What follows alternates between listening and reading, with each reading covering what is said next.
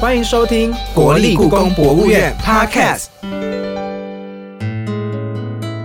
欢迎收听国立故宫博物院的 Podcast，我是 Eddie。我是 Umas，好，我们从第一季的国立故宫博物院的主持人轩轩手中接下了主持棒，接下来第二季没呢错会由 Eddie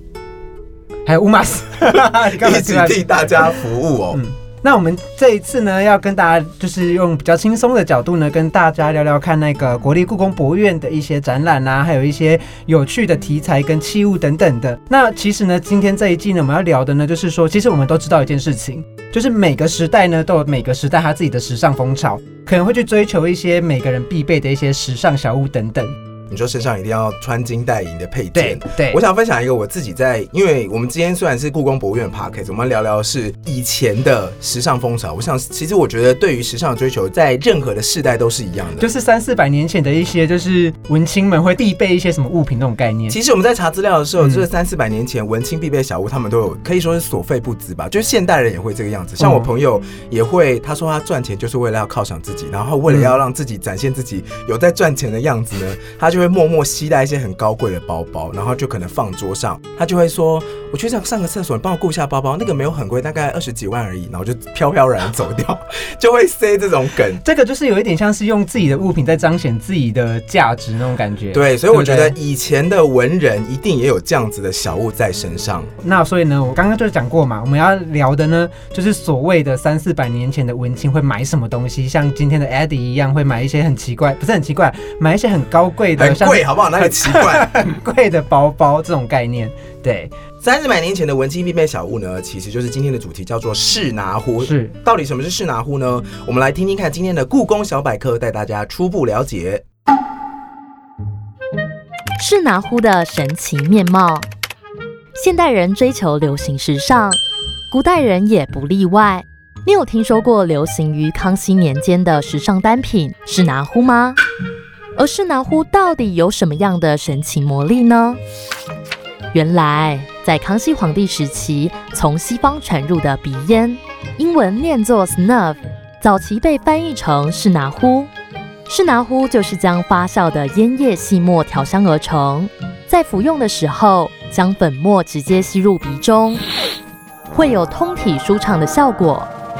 特别的是，不同于西方用盒子盛装这种精细的粉末，清代宫廷将它改成小口吸入，广附带着匙盖的鼻烟壶，就成为当时王公贵族之间的时尚风潮。刚刚听到呢，就是今天故宫小百科介绍的士拿壶的神奇面貌。那么今天呢，邀请到的来宾则是现任国立故宫博物院的器物处副研究员兼科长侯伊利侯老师。欢迎吴老师。耶、大家好， 侯老师，侯老师其实本人非常非常活泼，而且呢，他对于这个士拿壶呢有很深的渊源。老师刚刚说已经相处了八年之久嘛，对，因为从故宫进器物处第一个展览就是办士拿户的展览，嗯，而且对刚刚我们在跟老师聊天的时候啊，其实我们在开始进入主题之前，我想要请老师跟我们分享，因为在跟老师聊天的过程当中，老师刚好聊到说，他其实在办这个展览的时候呢，有一些很神奇，然后听起来有一点点不可思议的小经验，可以请老师先跟我们分享一下吗？嗯那是在八年前，因为第一次要办鼻烟壶展览的时候，我们其实就是有一个库房工作，然后大家就要分配你去整理文物，然后让它拍数位照。然后那个时候就是我就被分配到一个蛮大的乾隆朝的花瓶，嗯，然后我就帮它净身好，就把它整理干净，然后里面也顺便要整理干净的时候，就把手往瓶子里面一伸，嗯，然后拿出来三个小瓶，就叫通替清阳散，那个其实就是那个时候的鼻烟，鼻烟壶就是我们的士拿壶，对嗯老师你怎哦么知道那个叫通替清阳散？它上面写的，写在罐子上啊吗？对，写在罐子上，三个很小的玻璃罐上面它写的的，刻在还是描绘在上面的就字，是用红纸，然后用书哦法写。好神奇，好像是这个小屋自己来找老师。那嗯这个具有一点点神奇效果的小屋，现在有在展吗？有有有，哦，现所以他在现在在在展。现在还是继续跟着我在在展场里面对。哦，好棒哦！可真的很能会有不渊源会。我去逛故宫的时候，嗯然后他觉得跟我有缘，然后等我回家的时候，哎，口袋拿你出说自己来跑是，进去吗？ 对 对对，那应该比那较那魔你术就。要小心，你要准备进到哪里去了。好，那刚刚故宫小百科里面有提到士拿壶，就是 snuff，就是所谓的对鼻烟嘛。那大家听到鼻烟会想说，里面到底装的是什么？老师可以跟大家介绍一下，里面是什么东西，吸起来有什么感觉？对对 对，好奇好奇，真的 其实很好鼻奇。烟就是用烟草去磨成很细的粉末，然后把它发酵，然后再加香料调哦制而成的。那大家会想说，哎、吸鼻烟是怎么吸法？其实就很简单，就是直接吸到鼻子里这样子，它不用烟火，不用去烧。嗯嗯，哦，对，那吸起来什么感觉呢？其实我想我们大家都有经验，你们有没有去吃过日本料理？有嗯有没有、有没有吃过很多哇是塞，不小心 wasabi 沾到很多瓦萨比，吃有到嘴巴里？哦，吸起来是这个感觉。对，，吸起来就是那个感觉。哦以所以前人会喜欢这个感觉吗？ 我也蛮喜欢的啊你，喜欢？你喜欢吗 很？过瘾啊，那我我以是真后的喜欢。如果这样对待你就不要生气了。哎，知道整理的时候你就不能你生知道气。我前阵子去外面吃饭的时候有，你知道现在很流行三葵盖饭，嗯我就点了一碗，因为我很喜欢三葵。然然后后我哦你喜欢瓦萨比的味道？对，但但我点了之后我后悔了，三回盖饭是饭上面全部都是哦瓦，萨比都嗯吗都是。瓦萨比，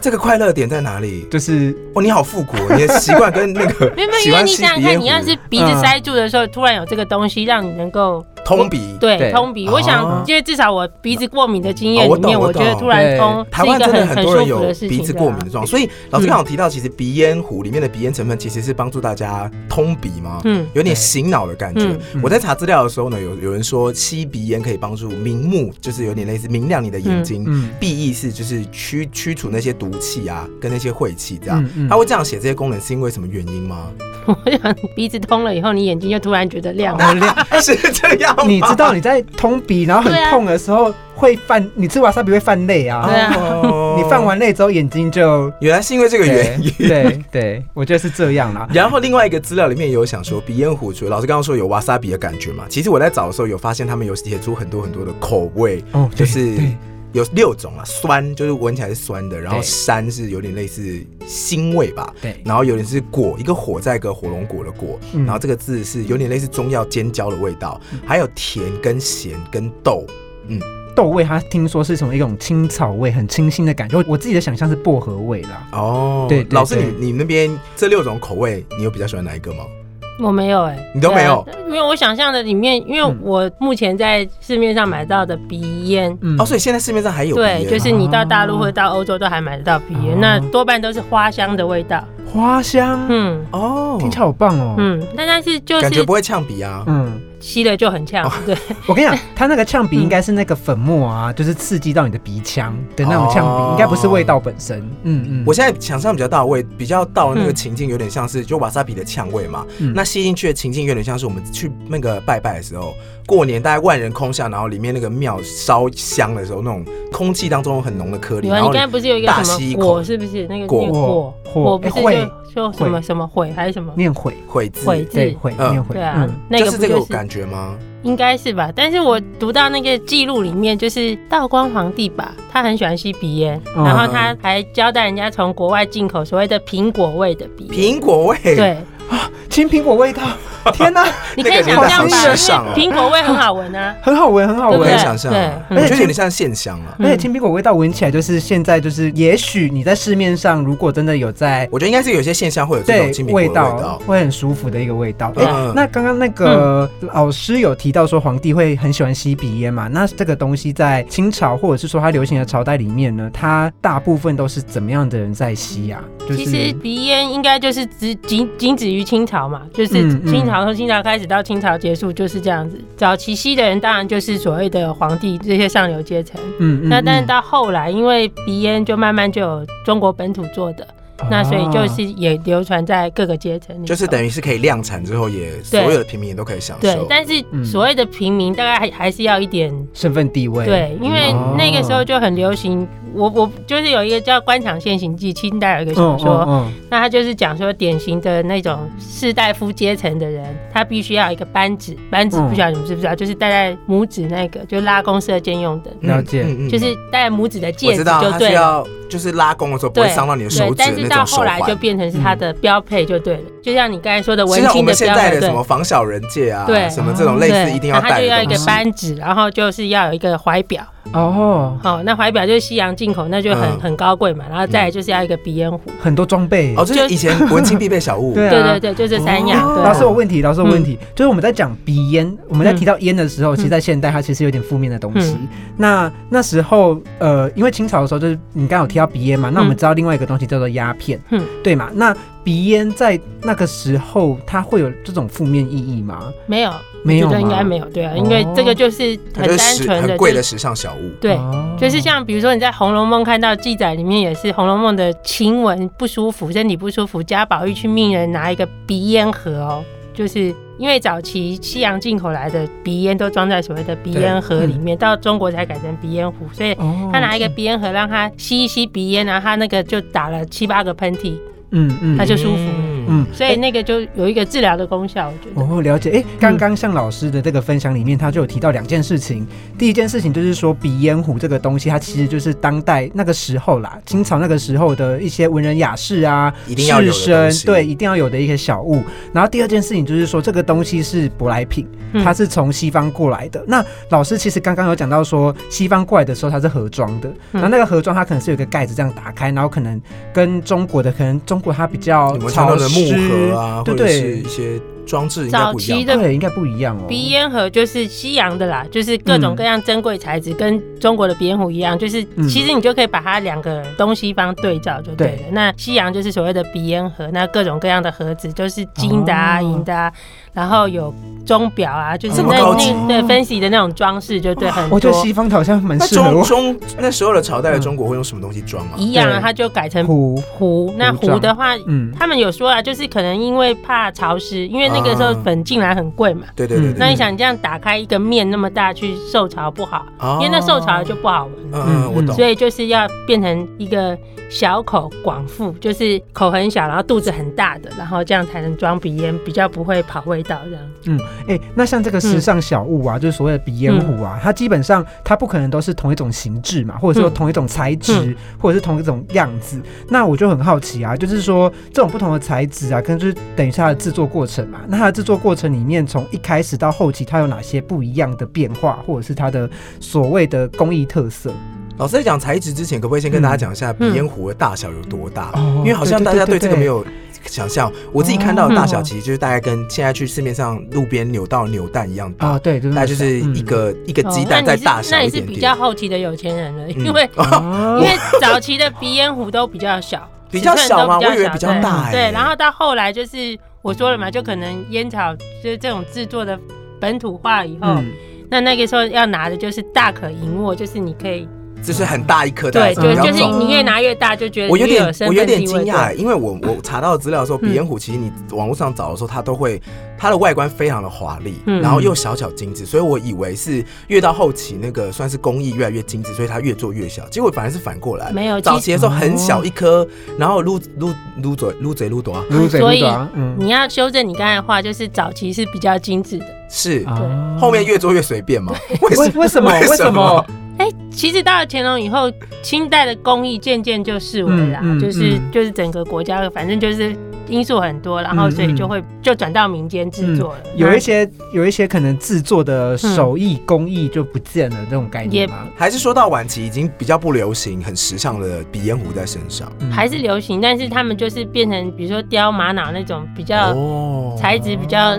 就是早期属于宫中特别有的，比如说玻璃胎画珐琅这种，一定到宫里面才有的制作。然后到后来就民间的工艺的话，就没有这种这种手法复杂的工法。对，哦，哎刚刚提到玻璃胎，所以嗯也回应到刚刚乌马斯有提到说，嗯鼻烟壶这个承载的装置有很多很多的这个元素嘛，可能它的素材很多不一样。老师可以给我们介绍一下，其实你只要想得到的工艺都拿来试都过可以了用来做鼻烟壶。嗯，譬如确说，实如此，就是比如说雕刻嘛，嗯，那你可以雕木头、雕玉石、雕各种各样的材质的，都可以拿来嗯装鼻哦烟。然后你比如说。我刚才说玻璃胎的，那玻璃早期就是一个很流行的那种器皿，因为玻璃早期也是西洋进口来嗯的。嗯，然后到后来中国自己有制作，所以玻璃也是，然后嗯瓷器，反正你只要想得到所有中国工艺可以制作的材质，几乎都可以拿来装笔。我有看到一个很酷的是果核，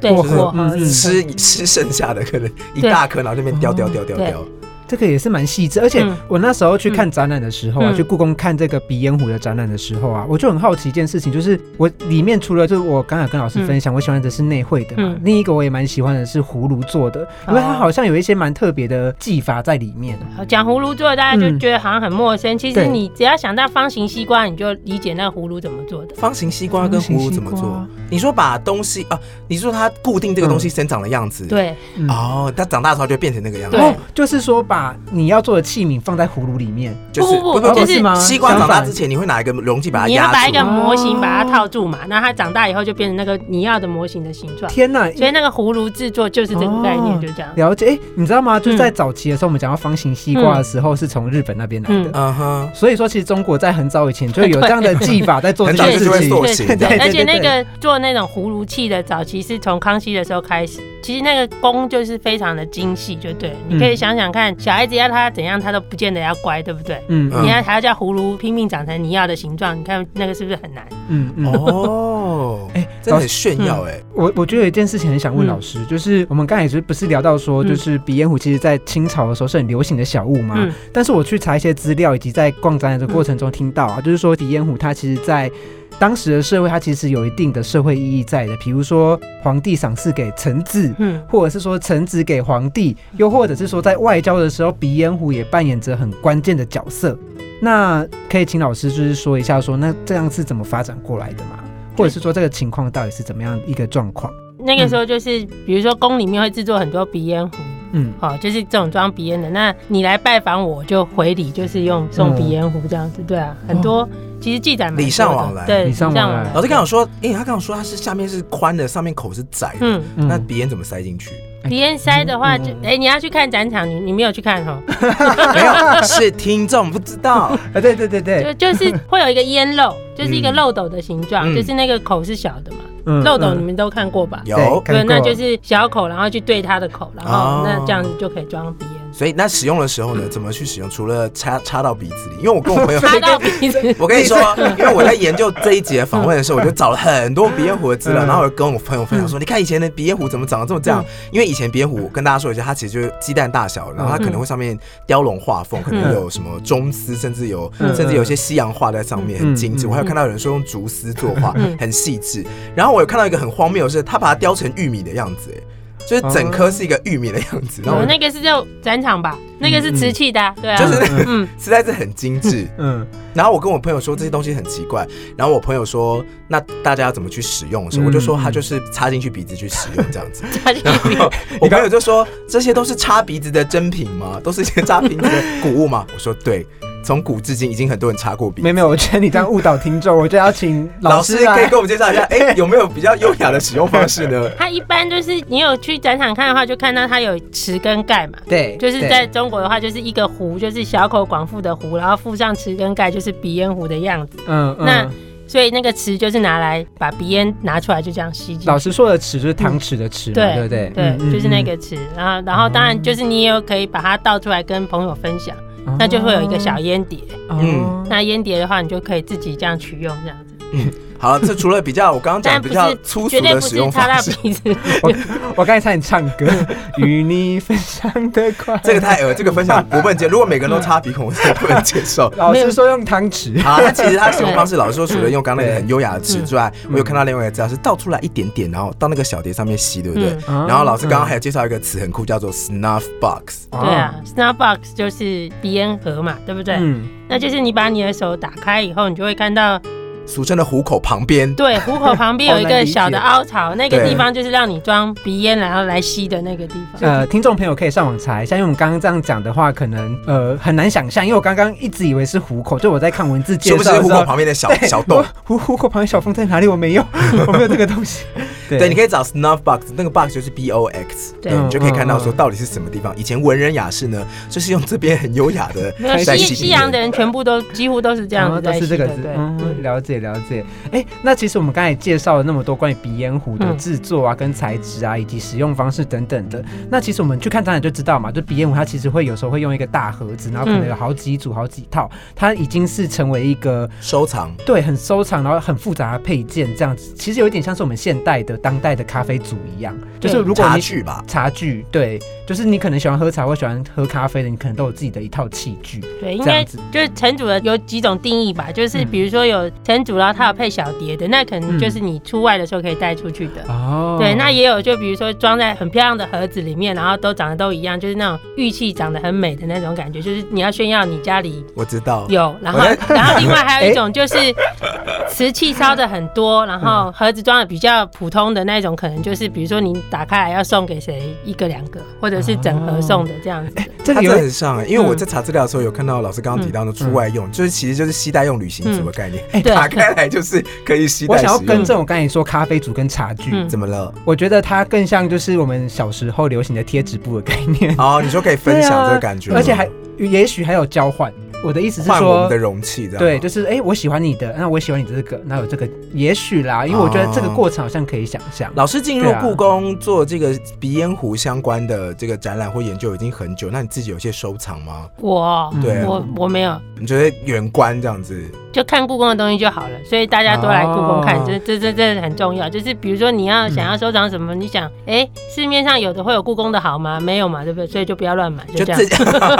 自己 找得到的呢，不如去故宫 看，因为我们对故宫也有一个士拿呼的清宫鼻烟壶时尚风潮展，那这个展嗯对其实从七月底就开始了，对，对，所以如果你想要看看我们刚刚聊了这么久的鼻烟壶到底长怎么样的时候，你不妨就去国立故宫博物院走一遭。对啊，去看一下说，哎、这个神奇的时尚小物到底长什么样子？哎、对真的很漂亮。那如果现场想要，我是可以到就是欧米亚给区买的吗？哎，这个在待开发中，现在有啊有厂哦商在谈，就是也许将来就可以买得到。因为我觉得故宫最厉害的是，就可以把这些古代文开发嗯物变换成现在你可能看得到的，可能很是多文创小品这样就子，可能纸胶带啊，或者是那种小小的那个扭蛋那种类型，嗯嗯我觉得嗯大家都会很喜欢。非常的吸引人。好，那对啊总之呢，谢谢老师今天帮我们带来这么精彩的分享。那我们要进入今天的比武招新听众的终极提问。比武招亲，故宫给问吗？好，今天的故宫给问马老师刚刚提到，就是诶，在这次展览中绝对不能错过的鼻烟壶，可以请老师介绍一下吗？我可以介绍一组吗？好，可以啊，一组是指就是整盒的，十六盒，十六好就好是好就是那一盒里面装了四十三个鼻烟壶的那一组。四十三个，对我刚才不是有讲说玻璃其实是一个很难得的是嗯在那材个质时候烧是很困难的，尤其是是要玻璃胎画珐琅，所以我们这次展的是一组从乾隆时期就留下来作为收藏用的玻璃胎画珐琅的鼻烟壶。那里面有四十三件，然后你可以看到它四十三件的正反面跟侧面，包括它颈部所有的画，全部都是不同的材质，就是不同的那个题材，然后就是画的非常的精美，然后又漂亮，然后那个制作又非常的困难，所以我推荐大家如果有去的话，可以去欣赏那一组的。老师在嗯说这一组之后，我有印象，他其实就是进了展场之后啊。嗯哎，我要说位置嘛，就往右转，